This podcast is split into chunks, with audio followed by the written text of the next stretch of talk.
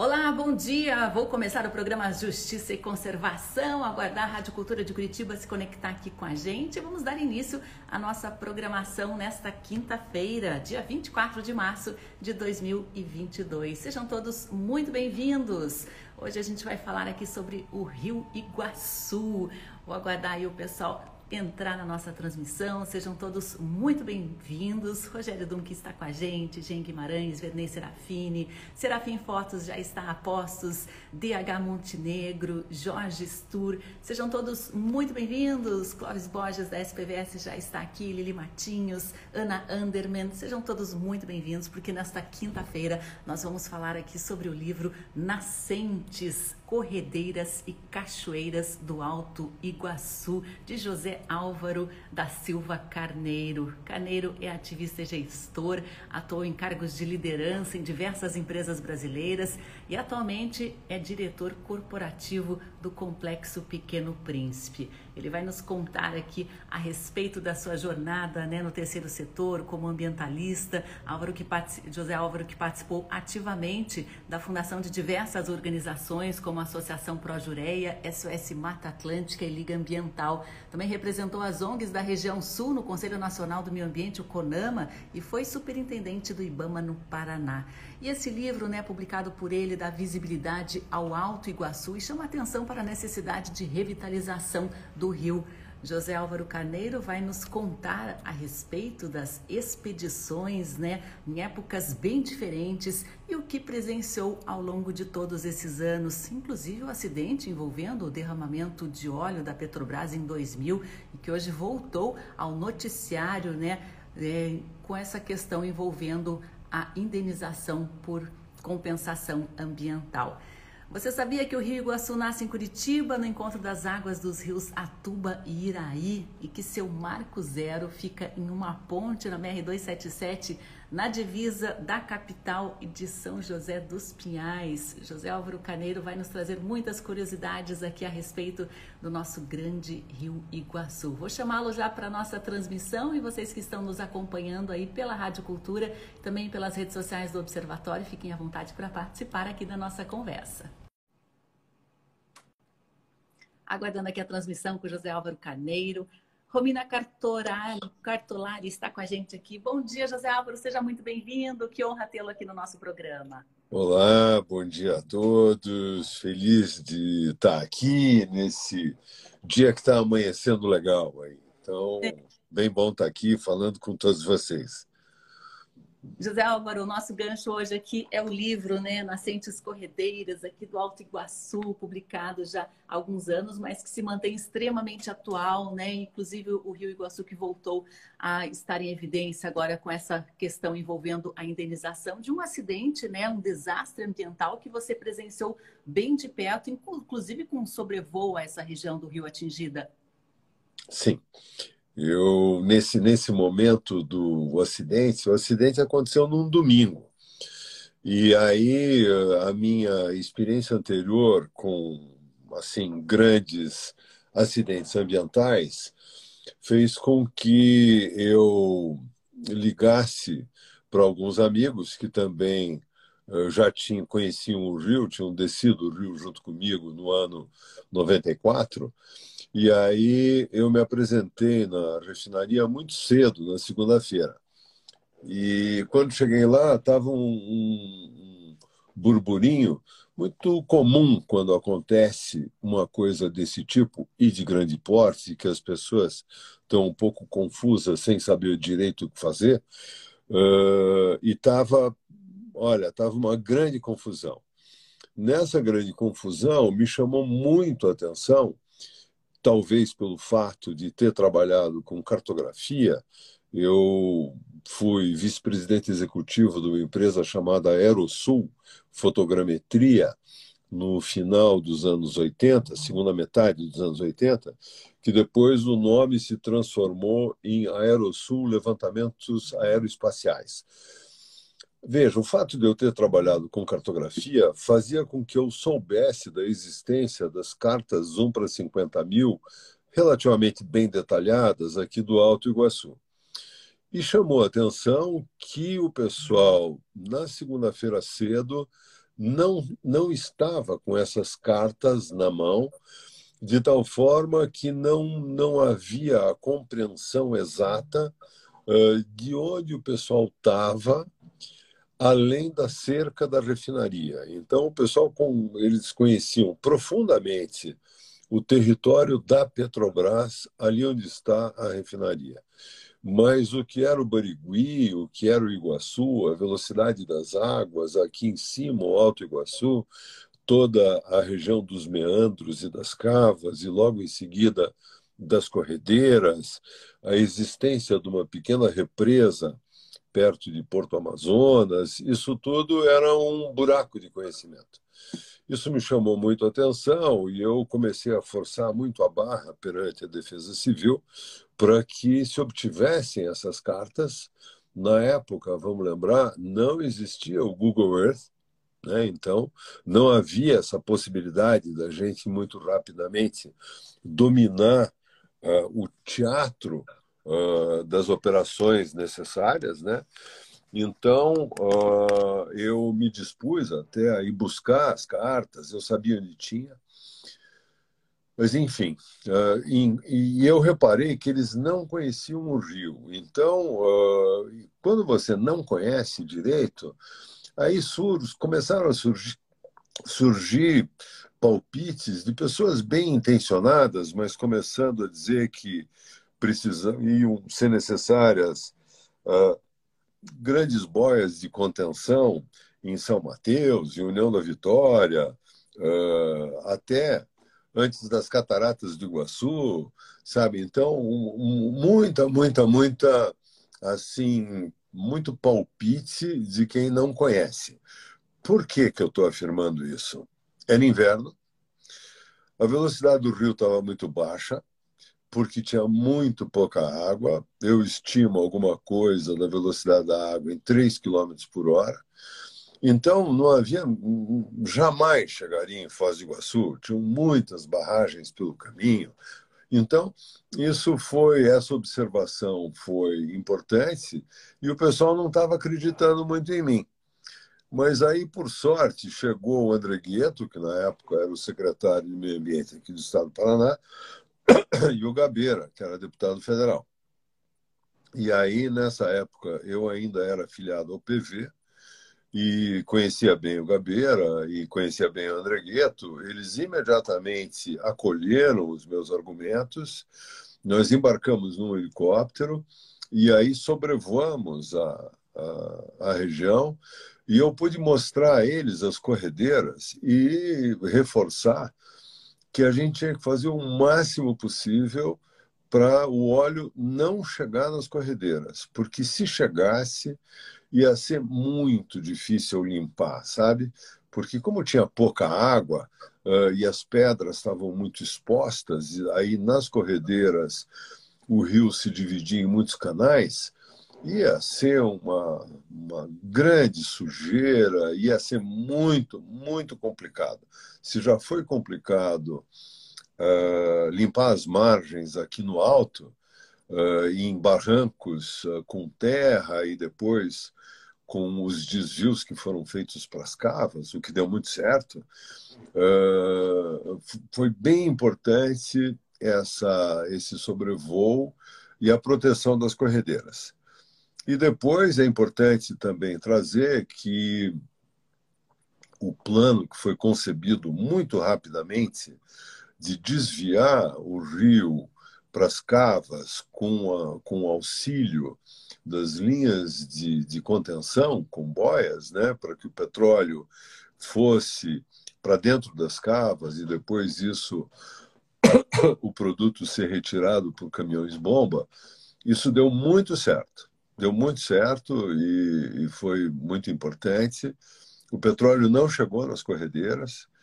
Uh, as últimas duas linhas de contenção, a penúltima foi tirada quase intacta da água. Eu relato isso no livro.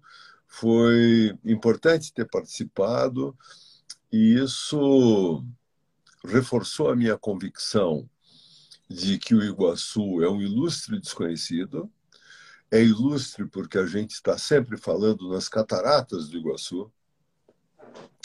Então, em todas as rádios, sempre o Palácio Iguaçu, né, onde está o senhor governador do estado, uh, mas o Iguaçu verdadeiro, o Iguaçu sujeito, né, esse rio a quem a gente deve tanto, porque a gente deve a energia gerada por décadas e décadas e décadas pelo Iguaçu, pelas águas do Iguaçu, trazendo riqueza aqui para o Paraná, a gente fala muito pouco dele como sujeito, sabe?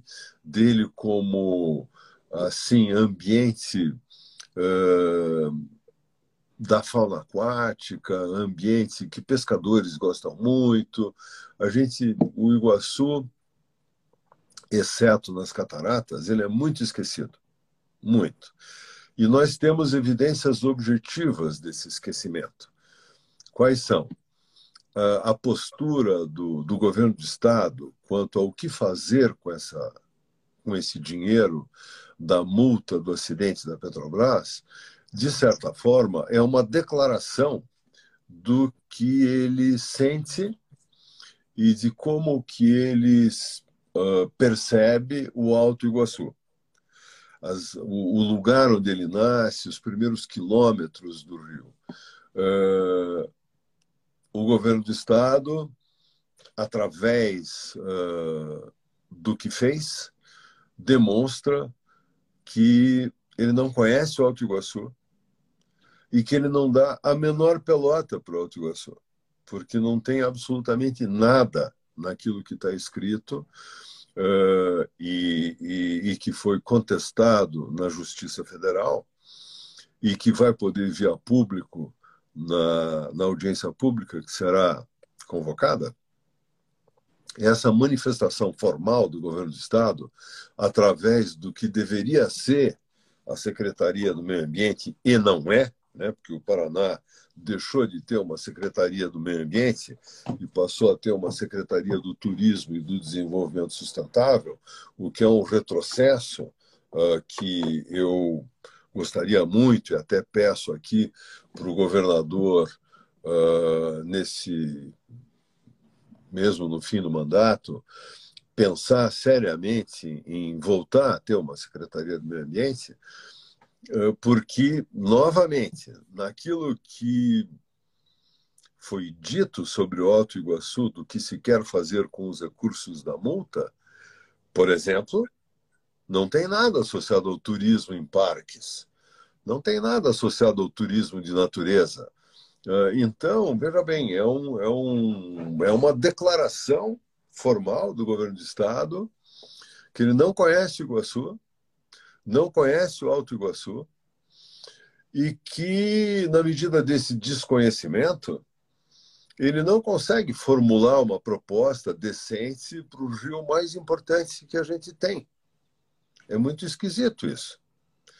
Eu até já mandei um livro para o uh, pro Márcio Nunes, o, o, já mandei para o governador também, uh, tenho mandado o livro, porque o livro, uh, e que está à disposição de vocês, ele é um marco temporal, porque ele foi escrito em 2015, publicado em 2016, tem muitas fotos, uh, e ele, é um, mar... ele é, um, é um momento no tempo.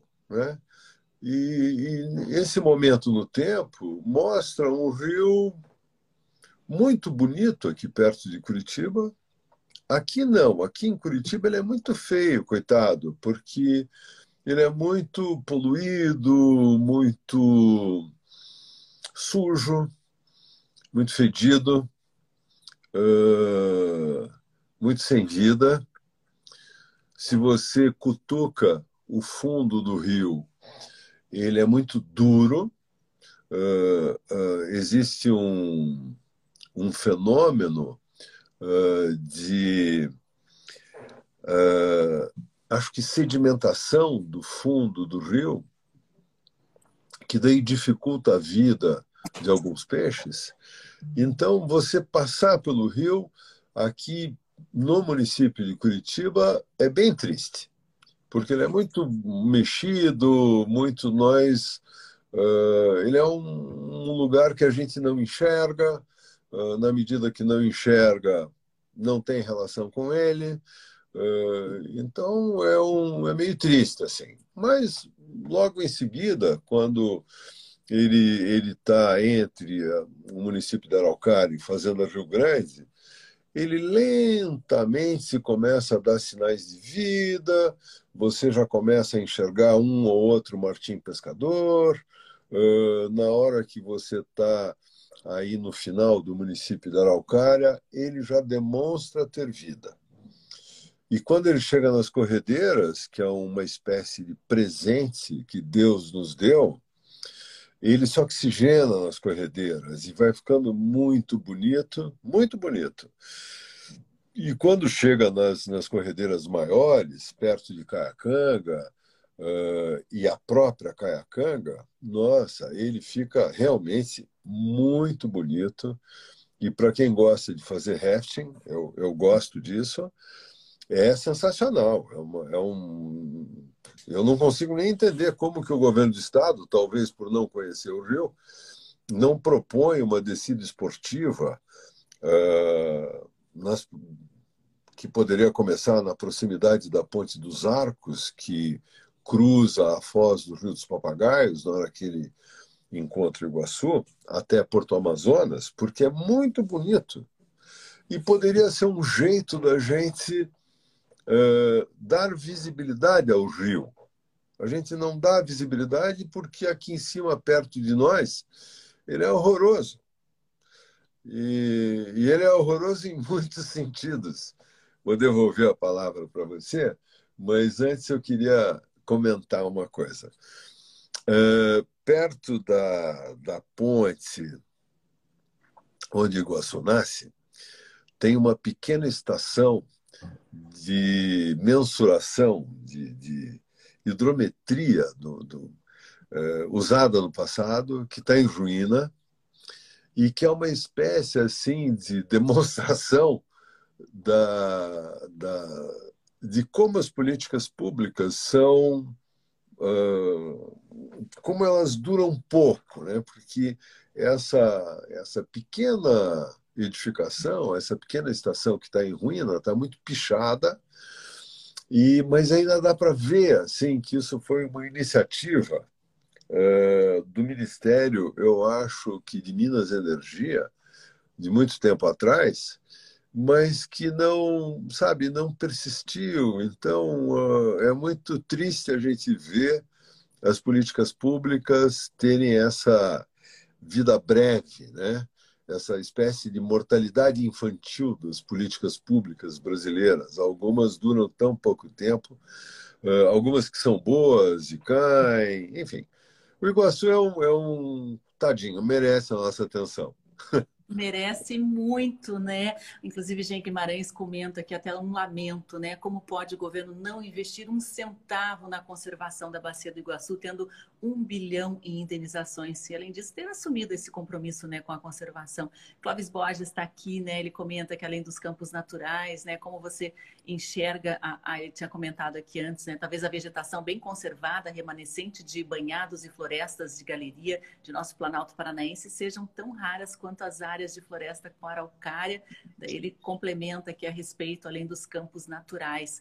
E ele pergunta como você enxerga a falta de compromisso com prioridades à conservação nas decisões sobre o destino dos recursos é, decorrentes do desastre da Repar. Com esse dinheiro, José Álvaro Canedo, um bilhão de reais, o que, que poderia ser feito pelo Alto Iguaçu? Ah, eu acho que o ponto de partida seria fazer o equivalente a uma APA, é, uma área de proteção ambiental envolvendo todo o Alto Iguaçu, é, com foco, hoje está muito, muito fácil fazer isso, a gente definir com clareza nessa área de proteção ambiental as áreas onde a gente teria que conservar para sempre, as poucas áreas de, de várzea, de matas de galeria que ainda tem algumas muito bonitas, mas que e, que sobraram. Reparem uma coisa importante que, que todos nós curitibanos precisamos ter presente. Nós temos uma tradição na construção civil que é o uso de tijolos e areia. Quando a gente olhar para Curitiba, olhar para São José, para Araucária e ver um, milhares de casas, milhares de prédios, a gente precisa ter consciência que uh, a argila que produziu os tijolos que a gente usou saiu das várzeas de Iguaçu. E que a areia que a gente usou para construir tudo isso também saiu do Iguaçu. As poucas áreas de várzea que sobraram eh, foi porque a exploração não era muito economicamente viável, seja porque a jazida de areia era pequena ou difícil de extrair.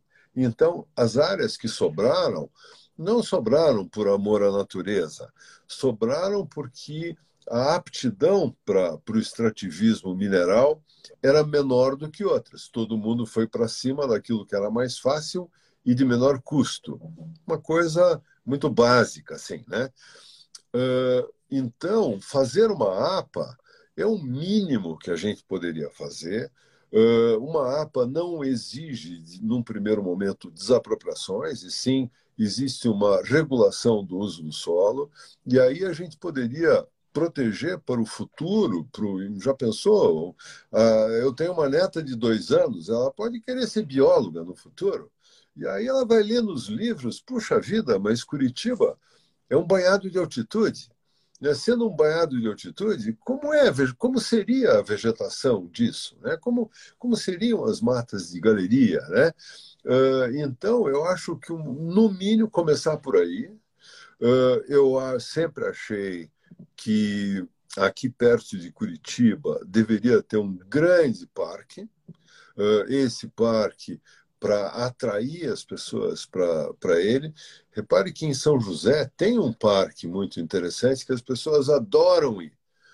Se a gente reparar, indo pela Avenida das Torres em direção ao aeroporto, do lado direito, o município de São José fez uma grande intervenção. O município de São José fez uma coisa assim muito peculiar, porque o, o, estacionamento dos automóveis, eles fizeram um barranco bem alto para esconder o Rio Iguaçu. Porque o bonito está no parque, que é a natureza reconstruída da cabeça de quem fez. Então, lá tem muitas flores de concreto, tem muitos eucaliptos. Então, é uma natureza reconstruída com elementos que não são nossos, árvores exóticas e uma esses utensílios estéticos, essas flores de concreto, têm uma estética muito duvidosa, muito duvidosa. Eu, por exemplo, não acho que isso acrescente alguma coisa quanto ao senso estético das pessoas. Uh, enfim, então, o município de São José fez esse parque, que é muito legal, porque consegue atrair muita gente, mas fez um barranco enorme para esconder o rio, quando a gente precisa trazer visibilidade ao rio.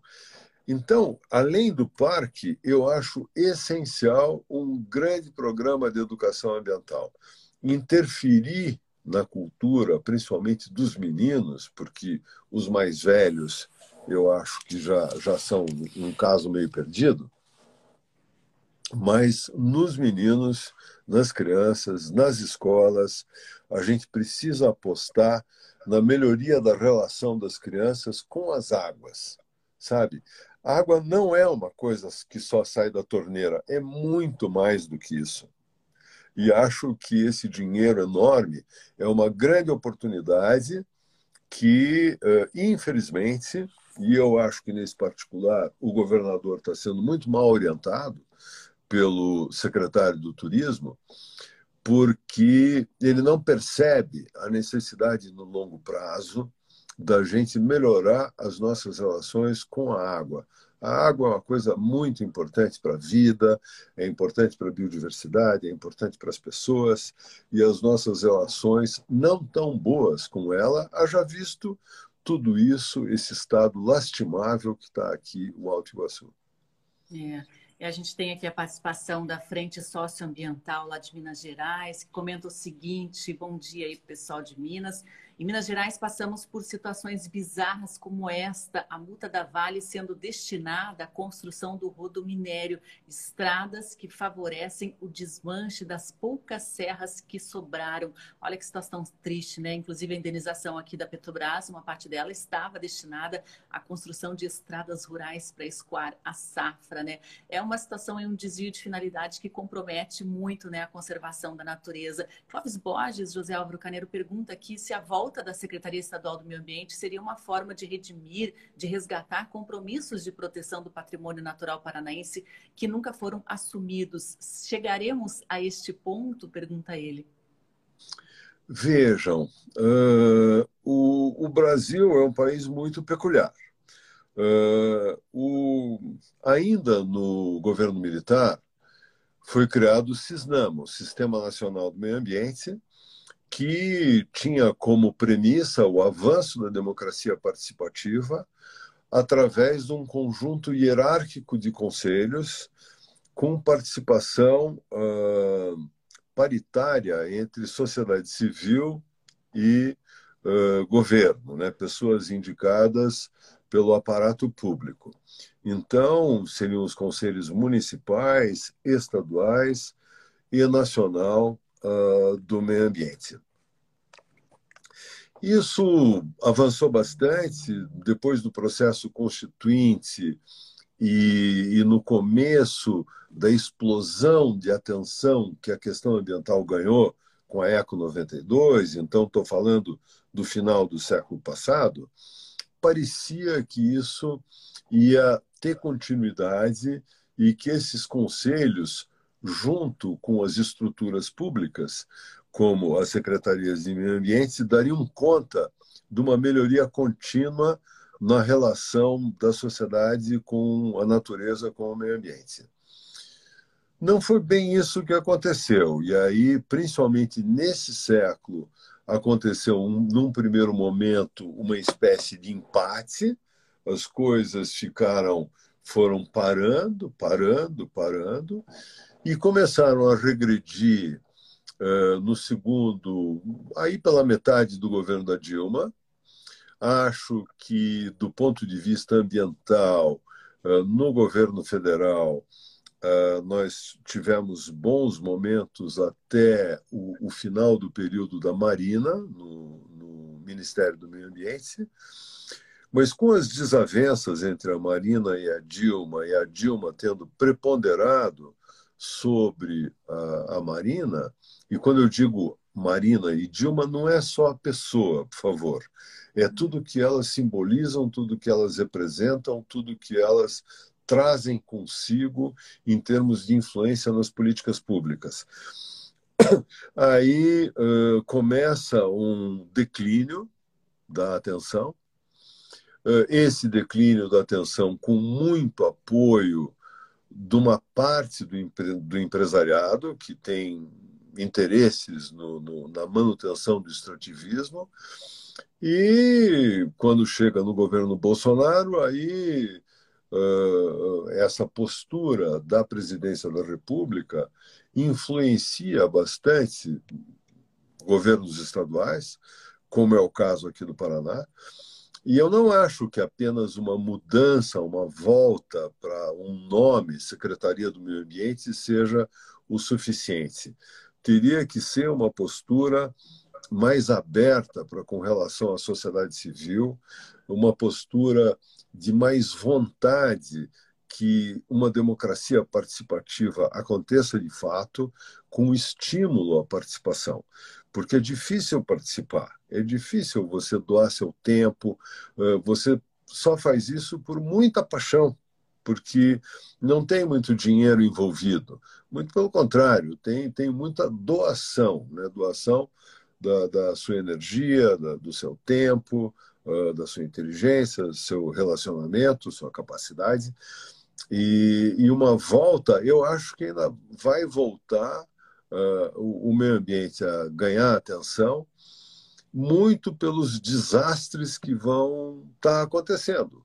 As grandes secas, as grandes inundações, eh, isso vai chegar uma hora que isso vai ficar, vai cair a ficha que isso não pode ser percebido e, e promover apenas reações pontuais.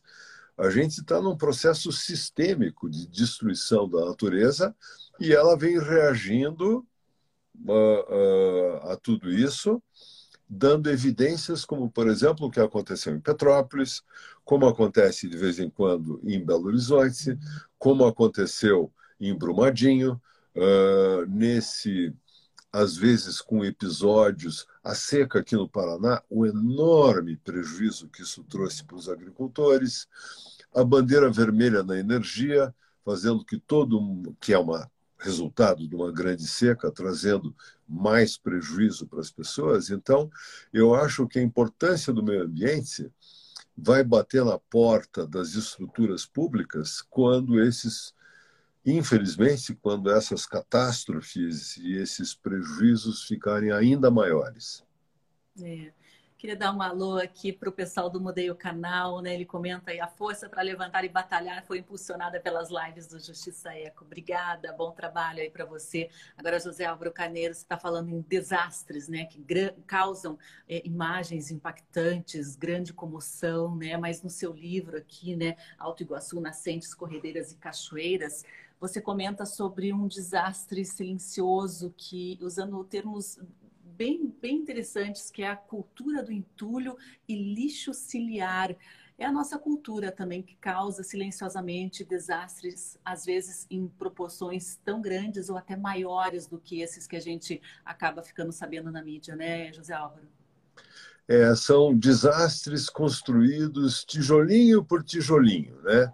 Então, aqui no Alto Iguaçu, esse abandono do Alto Iguaçu, eh, e que aí eu já, já escutei algumas autoridades dizendo: é, mas o pessoal fica jogando lixo. E realmente fica jogando muito lixo. Eh, jogar muito lixo, eh, e, e como se a culpa fosse apenas desse indivíduo, né? Isso tem relação com duas coisas. Tem uma relação forte com educação e cultura, muito forte, e também tem uma relação grande com comando e controle. Então, na medida que da ausência de fiscalização, as pessoas vão se sentindo muito à vontade para fazer qualquer coisa.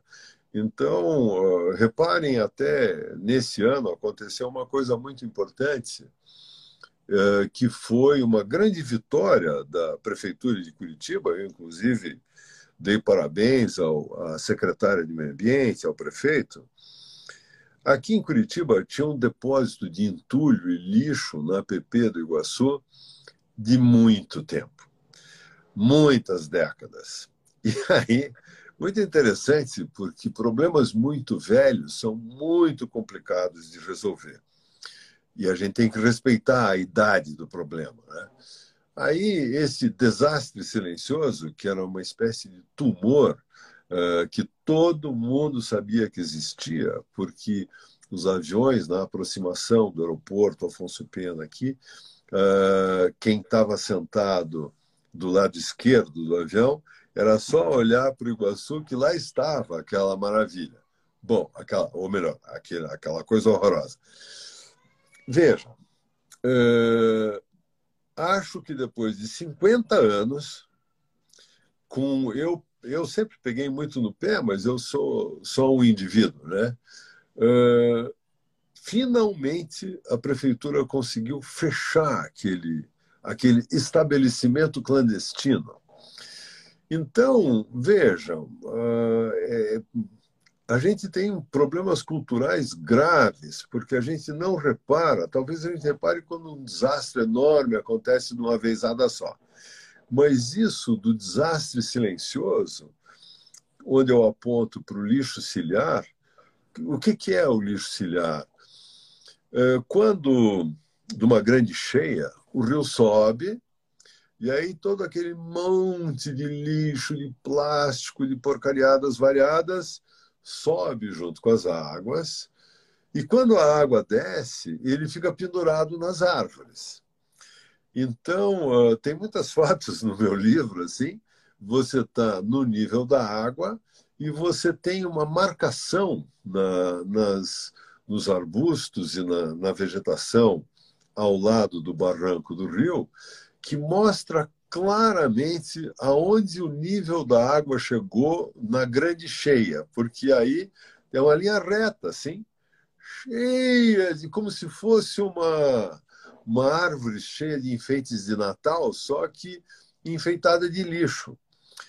É muito interessante isso, porque essa marca é, é muito fácil de ver e ela é muito simbólica, justo disso, de um lento desastre em construção, triste, associado à falta de educação e cultura, à falta de abordagem do que seja uh, o valor da água uh, para as crianças, e isso ser repetido muito, primeiro grau, segundo grau e até terceiro grau, em todas as, as disciplinas, nós, eu hoje, no Pequeno Príncipe, nós temos uma faculdade, a faculdade com cursos na área da saúde, nós enfatizamos bastante o valor da água, porque muita gente fala no preço da água, né? seja o preço da água mineral que a gente compra na, na farmácia, no boteco, no posto de gasolina, ou na conta mesmo que, que vem. Se a gente pegar o relatório que a Sanepar fez sobre 21, a gente vai ver que quase não tem nada de meio ambiente, mas tem muito sobre o preço da água e não sobre o valor da água. Tem uma diferença grande entre essas duas coisas. Então, nós temos um problema cultural grave que já deveria ter sido enfrentado há muito tempo e a gente vem postergando isso. Mas eu acredito que algum dia isso ainda vai acontecer. Vai ter que acontecer, né? Uma hora ou outra.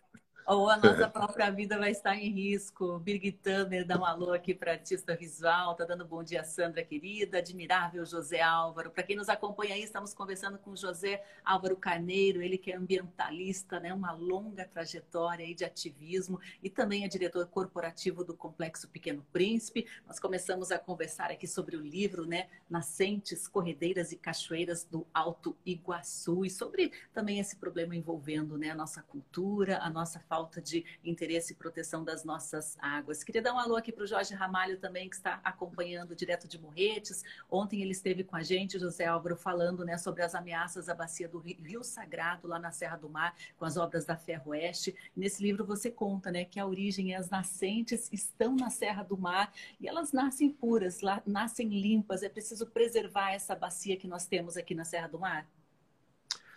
Precisamos proteger mais, seja as nascentes do sagrado, que daí correm para o litoral, né? Ah, seja as nascentes do lado de cá da serra. A serra, a gente tem que lembrar que é uma. A serra, e aí eu me lembro, isso foi dito muitas vezes pelo Lang, muitas vezes repetido também pelo Vitamina. Ah, a serra é uma mega caixa d'água e, e a gente precisa cuidar muito dela, muito. Seja para cuidar das águas que vertem para o litoral, seja para as que vertem aqui para o Planalto, né? Porque a gente depende delas. E aí também falta muito comando e controle. Tem algumas coisas positivas. Por exemplo, na, na, no, na Bacia do Sagrado, Vamos lembrar que aconteceu aquele acidente no Poliduto. É, o acidente do Poliduto deu origem a uma coisa muito importante, que eu não sei se as pessoas têm muito presente, mas em função da gritaria que aconteceu na época, é, foi feito um grande levantamento dos riscos geológicos ao longo do traçado do poliduto e também na 277. O, porque quando aconteceu o rompimento do poliduto, e vamos lembrar que daí Curitiba não poderia ficar sem combustíveis, imediatamente o tráfego passou a ser feito por milhares de caminhões. E aí aconteceu um acidente com uma carreta com diesel. E isso chamou bastante atenção. Uh, e a gritaria de novo uh, aconteceu. E aí foi feito esse grande levantamento de instabilidade geológica dos dois lados, da, seja da rodovia, seja do poliduto. E aí isso é muito importante, porque isso deu origem a muitas obras de contenção, e o Paraná, na Serra do Mar, que tem precipitações pesadas, faz muito tempo que a gente não tem deslizamentos que comprometam a, a mobilidade, uh, seja da rodovia, da ferrovia, e não aconteceu, pelo menos que seja do meu conhecimento, nenhum outro acidente no poliduto. Então, às vezes, acidentes pontuais uh, trazem uma, uma melhoria. Uh, o difícil são essas questões de avanço silencioso de um grande desastre. Né? Então, a ocupação irregular da serra, uh, das proximidades das encostas da serra, isso é um problema, tanto aqui em cima como no litoral, e precisaria ter mais comando e controle.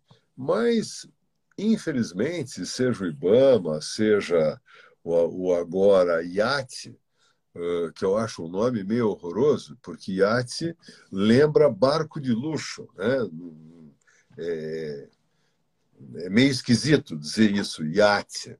É, né? para quem é do acho, estado né? aqui, IAT é o nosso Instituto Água e Terra, né, que era o antigo Instituto Ambiental, que o nosso governo do Paraná que tirou tudo que é ambiental do nome de qualquer departamento, qualquer órgão, não tem mais meio ambiente no Paraná. Então virou o IAT. Pois é, né? pois é virou o IAT, né? Cercado de água, e acho que às vezes, uh, sem ofensas, um pouco cercado de ignorância por todos os lados. Ignorância não no sentido pejorativo de querer uh, chamar alguém no sentido do xingamento. Não é isso. É no sentido da ausência de informação. Né? Uh, então, acho que isso é uma coisa muito triste, porque essa, novamente, voltando para o começo da nossa conversa, uh, o Iguaçu tem marcos temporais. Meu livro é um marco temporal. Esse, essa recomendação do que fazer com esse dinheiro da Petrobras é um marco temporal. É assim que o governo entende, ou não vou chamar de governo, é assim que esta Secretaria de Turismo entende o que possa ser o meio ambiente do estado do Paraná e o que fazer com esse dinheiro. Então, isso é que é muito triste, porque isso é um marco, isso é histórico. Né? Na maior oportunidade que se tem para fazer uma intervenção positiva, a gente, a, a gente quer comprar caminhões? Como assim? Quer fazer poço artesiano? Quer relocar famílias de baixa renda em Santa Isabel do Ivaí? com todo respeito a Santa Isabel do Ivaí, com todo respeito às famílias de baixa renda dessa cidade, que, que merece profundamente atenção, mas eu acho que as famílias de baixa renda da Caximba, aqui no município de Curitiba, ou as famílias de baixa renda de uma ocupação terrível, de feia, na, na, nas margens do canal Extravasor, no lado de São José dos Pinhais, isso mereceria atenção, porque o acidente aconteceu aqui. Então, novamente, a impressão que dá é que uh, esse conjunto de medidas que, foi, que estão sendo foram propostas, né, é uma coisa um pouco eleitoreira, uh, principalmente do secretário, que é candidato, então queria fazer uh, parte da sua campanha alguma coisa lá em Santa Isabel do Ivaí, que é bem longe aqui do Alto Iguaçu, e deixa de lado problemas objetivos que acontecem aqui. Novamente, eu acho que isso tem relação direta com desconhecimento. Então, desconhecimento por parte de uma autoridade não é positivo, né? porque uma autoridade tem a oportunidade de se ilustrar a respeito das reais questões do Estado. E se não faz isso, está perdendo uma grande oportunidade de enriquecimento pessoal, e esse enriquecimento pessoal precisa se tornar útil nas políticas públicas, porque ele recebe o salário dele para fazer isso. Ele recebe o salário dele para poder estudar as questões ambientais e do turismo e do desenvolvimento sustentável do Estado. E se não o faz, ele não está cumprindo a sua função. Então, eu até sou muito grato ao juiz federal Flávio, né, que vai nos dar a oportunidade de uma audiência pública que vai ficar gravada, né, e que vai oferecer como contraponto a essa postura da Secretaria de Turismo o que possa ser uma indicação um pouco melhor do que fazer com esse dinheiro uh, enorme que, que o, o, Rio Iguaçu fez jus, uh, nós vamos poder oferecer um contraponto, deixando claro, na opinião uh, de quem está no ramo e que conhece o Rio Iguaçu, ama o Iguaçu, vai oferecer para a sociedade. Sim. Queria dar um alô aqui para o Guilherme Caran, da Fundação Boticário, que está acompanhando com a gente, né? A Mauriele Félix. Oi, tá pessoal. Está perguntando aí se há um registro, um mapeamento dos locais onde foram localizados os lixos ciliares. Marielle, ó, tem aqui, ó, tudinho no livro Alto Iguaçu, Nascentes, Corredeiras e Cachoeiras. Está disponível, inclusive, a venda lá no próprio Hospital Pequeno Príncipe, né? Tem uma disponibilidade de venda também pela internet. Qualquer coisa, se tiver alguma dificuldade de encontrar, entre em contato com a gente. Mari Mantovani, da Fundação SOS Mata Atlântica, está tá dando aí um grande José Álvaro. Ele lembra, né, a respeito dos bairros Cota, na Serra do Mar, em São Paulo, que tem uma tragédia anunciada. Também comenta aí que Zé Álvaro e Tereza Urban sempre foram minha inspiração, fundadores da SOS Mata Atlântica. Quer dar um alô aí para o Mário Mantovani, Zé Álvaro? Ah, não apenas para o Mário, mas para todo mundo. O Mário já, já, nós já dividimos muitos momentos marcantes, inesquecíveis, juntos, né? E mas também todas as pessoas aqui de Curitiba, do Paraná, de Minas que estão estão aqui uh, nos vendo, nos ouvindo, elogiar esse programa. Esse programa é muito, muito importante, está trazendo questões que normalmente não recebem muita visibilidade né?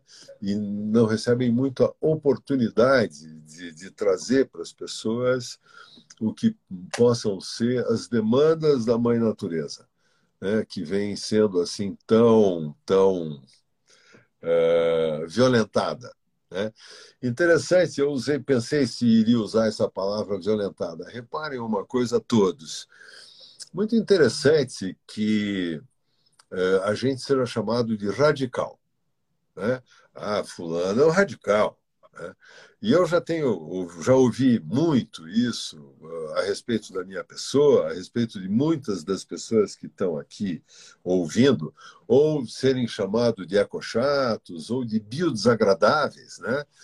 Agora, e por aí um, vai. Um novo muitos. termo que eu ouvi essa semana na Jovem Pan, ecoterrorista, tipo o Cavaleiro do Apocalipse. Isso, isso. Aí, veja bem, olhar o ponto onde nasce o Rio Iguaçu, embaixo da ponte da 277, e é o primeiro trecho do Iguaçu aqui em Curitiba, isso é de profunda radicalidade é, prof, é profundamente radical ver aquele rio imundo, fedido, sujo, cheio de lixo, largado, abandonado. Isso é profunda radicalidade. É interessante que é, algumas pessoas não percebem dessa forma. E acho que essa, essa questão tem relação direta novamente com a ignorância. Porque já aconteceu de eu levar meu livro para um governador do estado e ele dizer para mim assim: ah, não, Zé, o Rio Iguaçu não nasce ali, imagina, o Rio Iguaçu nasce na Serra do Mar. Eu disse: olha, as águas que formam o Iguaçu nascem na Serra do Mar.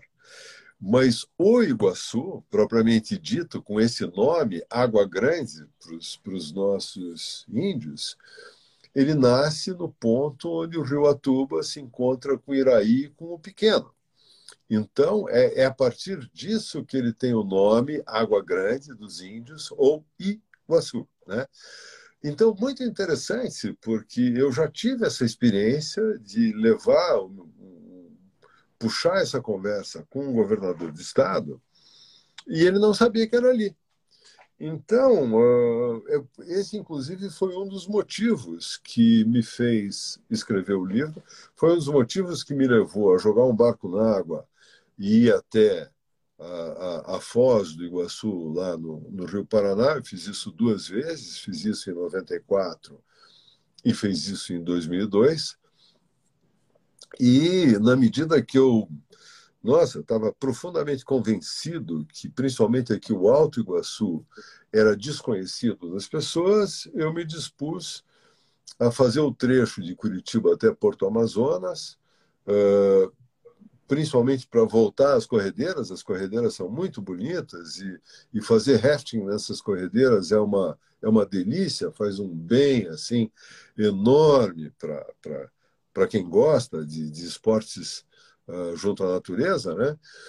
Esse foi um dos motivos, fazer esse livro para poder, enfim, mostrar para as pessoas um pouquinho do que possa ser o Iguaçu, que está aqui tão perto da gente, mas está tão longe do nosso coração e da nossa capacidade intelectual de articular uma solução para ele, como outras grandes cidades do mundo já fizeram, né? de, de buscar sanear os seus rios. Tem dezenas de exemplos mundo afora de pessoas que fizeram isso. Então, estou feliz por estar aqui, agradecer a oportunidade. Então, vou estar sempre à disposição aí de vocês. É, Araucarilante comenta aqui, né? Parabéns, Zé Álvaro e Mantovani, inspirando gerações. Araucarilante agradece por compartilhar todo o seu conhecimento. José Álvaro Mantovani comenta sobre o nosso programa, programa Resiliente Inspirador, perseverança e determinação de tanta gente para trazer informações necessárias e tão oportunas para a conscientização e cidadania ambiental. Tivemos muitas perguntas a respeito da indenização da Petrobras, né? Daquele acidente que ocorreu no ano de 2000 e agora o valor está bloqueado aí pela justiça, né? É, porque estava sendo encaminhado para outras finalidades e não a conservação da natureza, o que estava no acordo judicial. Agora teremos então a participação, um debate maior da sociedade civil para a gente finalizar aí com uma boa expectativa de aplicação desse dinheiro, José Álvaro. É, vai ter, eh, nós vamos ter um encontro com o juiz, né, com o doutor Flávio, e não sei exatamente como vai ser a sequência, mas certamente vai acontecer pelo menos uma, mas eu acredito que mais do que uma audiência pública. E eu gostaria muito que o secretário está desde já convidado para fazer um debate público a respeito do que ele possa achar que seja o meio ambiente e do que nós podemos achar do que seja isso. Seja ele, seja o presidente da Sanepar, ótimo. Venham, compareçam ponham a cara para a tapa. Vamos lá, pessoal. Então, uh, acho que a contemporaneidade exige isso. Veja bem, isso não é um desafio associado a uma provocação. Não. Esse é um desafio associado à contemporaneidade e ao futuro. Porque eu gostaria de saber como que alguém vai justificar comprar 191 caminhões uh, por conta do acidente que aconteceu no Iguaçu. Sabe, não tem, tem algumas medidas que até fazem sentido, mas essa, por exemplo, não faz absolutamente nenhum sentido.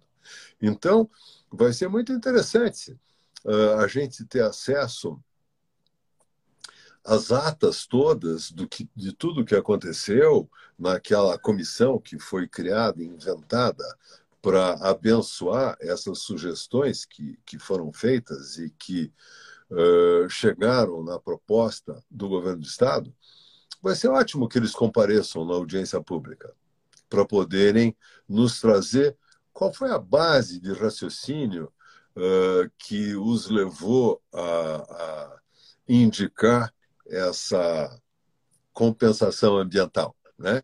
E como vai ser a argumentação do outro lado né, de quem sente uma relação mais profunda com a natureza e tem um pouco mais de respeito quanto às gerações do futuro. Então, isso vai ser uma coisa bem importante. Eu espero que a mídia oficial, não oficial, streaming ou não, ou uh, influenciadores, uh, prestem muita atenção nisso, porque é o futuro aqui da, da região metropolitana e do Alto Iguaçu que, de certa forma, vai estar na nossa mão. Eu acho muito bacana que a gente vá ter essa oportunidade novamente. É, realmente, é, é, tanto o Clóvis Borges da SPBS quanto o Mário Mantovani da SOS Mata Atlântica comentam né, sobre como é criminosa essa forma de apropriação dos recursos das multas por ações eleitoreiras. Queria deixar um abraço aqui para o pessoal que está acompanhando a gente, Cris Show, é um privilégio ouvir Álvaro Carneiro, parabéns mais uma vez ao Justiça Eco. Eu que agradeço aí a sua presença, queria agradecer muito José Álvaro Carneiro né, por disponibilizar esse tempo precioso aqui para gente, lembrando né, que que essas obras aqui, né? Tanto temos outras obras publicadas, revistas aí pelo José Álvaro Carneiro, né? A gente está comentando aqui hoje sobre esse livro Alto Iguaçu, né? Nascentes, Corredeiras e Nascentes. Todas é, a, a, o, o, destino também, o recurso da venda, né? Ajuda a instituição, o Hospital Pequeno Príncipe como um todo também, né, José Álvaro? Além de levar conhecimento, educação ambiental, né? Ser aí um grande é, registro de informações históricas e da nossa natureza, também contribui para as ações do Hospital Pequeno Príncipe. Só para a gente finalizar aqui. É, isso sempre os, os projetos culturais que eu tô, que eu me envolvo sempre tem como beneficiário uh, lá o Hospital Pequeno Príncipe, que é o lugar onde eu trabalho. Uh, não é uma, uma, uma receita assim muito importante, porque esses livros são distribuídos na rede pública. Então, uh, ele, o, a ideia é fazer com que ele alavanque e oportunize informações sobre questões ambientais aqui do, do Estado, ao mesmo tempo que isso é utilizado no, pelo Departamento de Educação e Cultura do hospital, que tem uma, uma atuação muito forte junto a pacientes internados e suas famílias. Né?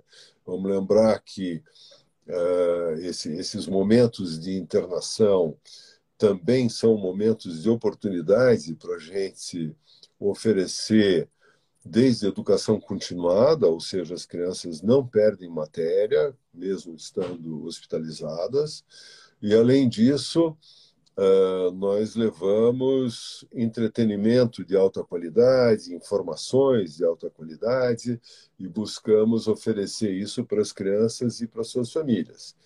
Então, uh, até deixa eu contar para vocês uma coisa que me deixou muito orgulhoso nesse ano, no mês de fevereiro, no mês passado. O Hospital Príncipe ficou entre os 52 melhores hospitais do planeta nos, nas relações com a natureza. Então, seja em consumo de energia por paciente dia, consumo de água por paciente dia, geração de resíduos por paciente dia, a, a parceria com a SPVS para equilíbrio das nossas emissões de gases de efeito estufa. Então, isso eh, nós participamos aqui no Brasil da rede de hospitais saudáveis, e uh, essa rede tem conexão com redes no planeta, e aí essas iniciativas uh, fizeram com que a gente fosse considerado, estamos entre os 52 eleitos os melhores hospitais do planeta nas suas relações com, com a natureza. Reparem que tem uma coisa especial nisso. Gastar menos energia faz bem para o fluxo de caixa também. Né? Gastar menos água também, gerar menos resíduo também. Então, isso uh, é inteligência na gestão, não é uma questão moral, é uma questão que, se você se aplicar, você consegue não apenas fazer bem para o meio ambiente, como também economizar recursos, que daí pode ser usado em outras áreas. No nosso caso, a gente é bom em tudo isso, a cereja do bolo foi justo o, o a gente já estar equilibrado né, né, nas emissões. Então, uh, a gente promove, mesmo a gente tenta diminuir ao máximo que se consiga, mas além de minimizar, diminuir, a gente promove a compensação junto com a SPVS, uh, apoiando a conservação de 10 hectares na reserva das águas no município de Antonina. Então, agradeço ao Clóvis até por todo esse, esse trabalho. Então, bem bacana isso, porque mostra que é possível, sabe? Mesmo uma grande organização, o Complexo Pequeno Príncipe hoje tem 2.600 funcionários, carteira assinada, CLT, mais alguma coisa com mil PJ, entre médicos e outros profissionais, mostra que é possível uma grande organização ser assim ponta na área ambiental, uh, ser não apenas por convicção, mas por gestão convencional. E aí, uh, e, e, podendo fazer uso de uma parte do dinheiro economizada uh, com boa gestão de energia, água, resíduos, promover a, a a compensação das emissões dos gases. Então, reparem que esse equilíbrio é possível, mesmo o Pequeno Príncipe sendo uma ONG, é a maior ONG laica do, do Estado, né? uh, é possível. Então, fica aqui até um convite para outros hospitais e outras organizações uh, que queiram uh, conhecer o nosso modelo, nós estamos à disposição e gostaria de enfatizar é possível. É possível, né? Além de ser uma é referência é no tratamento infanto-juvenil, é uma referência em sustentabilidade empresarial também, né? E Maurício Krieger aí, amigo José Álvaro Caneira, é uma referência. Cris Uchoa, que espetáculo de projetos ação. Benê Serafini, excelente. Frente Socioambiental de Minas Gerais, sensacional. Isabela Munhoz, que maravilha, tá dando os parabéns. Eu queria agradecer a todos Obrigado. que que estiveram com a gente, Lili Martins aí dizendo que passaria o dia te ouvindo, José Álvaro.